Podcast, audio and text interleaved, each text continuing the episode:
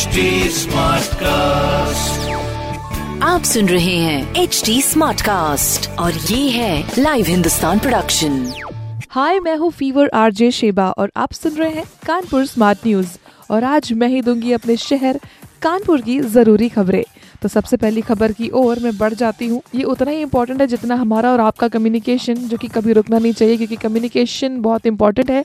And आपको पता है, देश के कम्युनिकेशन को सुधारने के लिए आईआईटी सामने आ रहा है। यस आईआईटी कानपुर हमेशा एक स्टेप आगे रहता है टेक्नोलॉजीज़ को लेकर आइडिएशंस को लेकर स्टार्टअप्स को लेकर।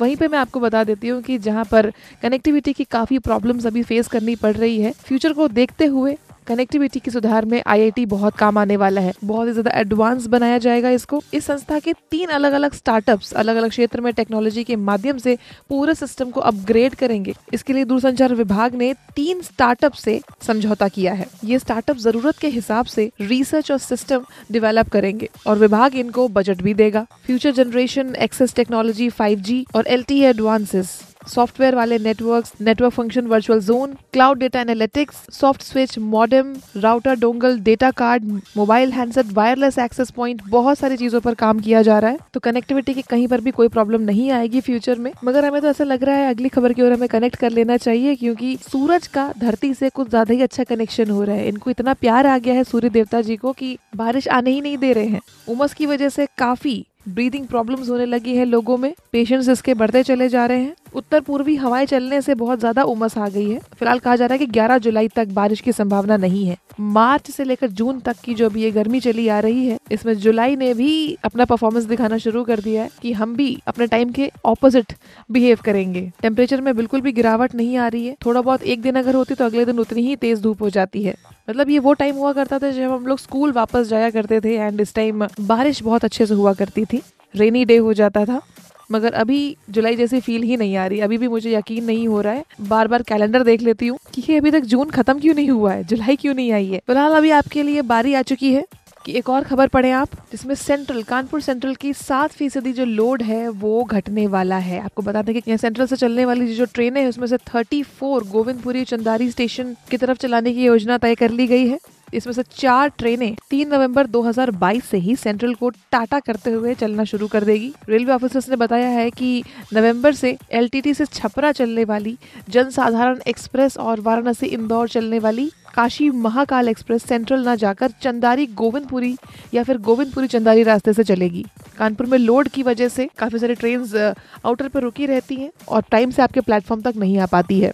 रेलवे ने गोविंदपुरी को पहले महिला स्टेशन घोषित किया गया था। गोविंदपुरी से बांदा, झांसी, दिल्ली, हावड़ा रूट के ट्रेनों की कनेक्टिविटी की वजह से ही इसे जंक्शन का भी दर्जा मिला है। और इसी के साथ में रोज़गार भी देगा ये गोविंदपुरी स्टेशन यहाँ पे रेल टूरिज़्म एंड केटरिंग का जो फ़ूड प्लाजा खुलने के साथ में प्लेटफॉर्म वेंडर परमिशन जारी होगा।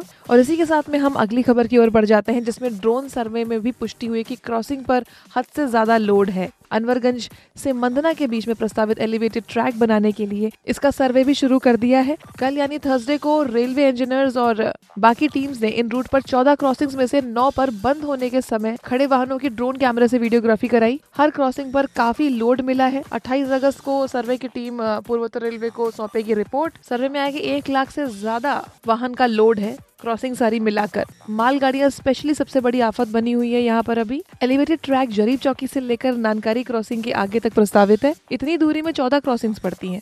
अब इस क्रॉसिंग को खत्म करके यहाँ के जो फ्लाईओवर और अंडरपास बनाने का नियम आता है वो इन नौ क्रॉसिंग्स के लिए बिल्कुल परफेक्ट बैठता है। सो देखते हैं आगे क्या डेवलपमेंट्स के काम होंगे। इसी के अलावा एक काम और शुरू हो गया है।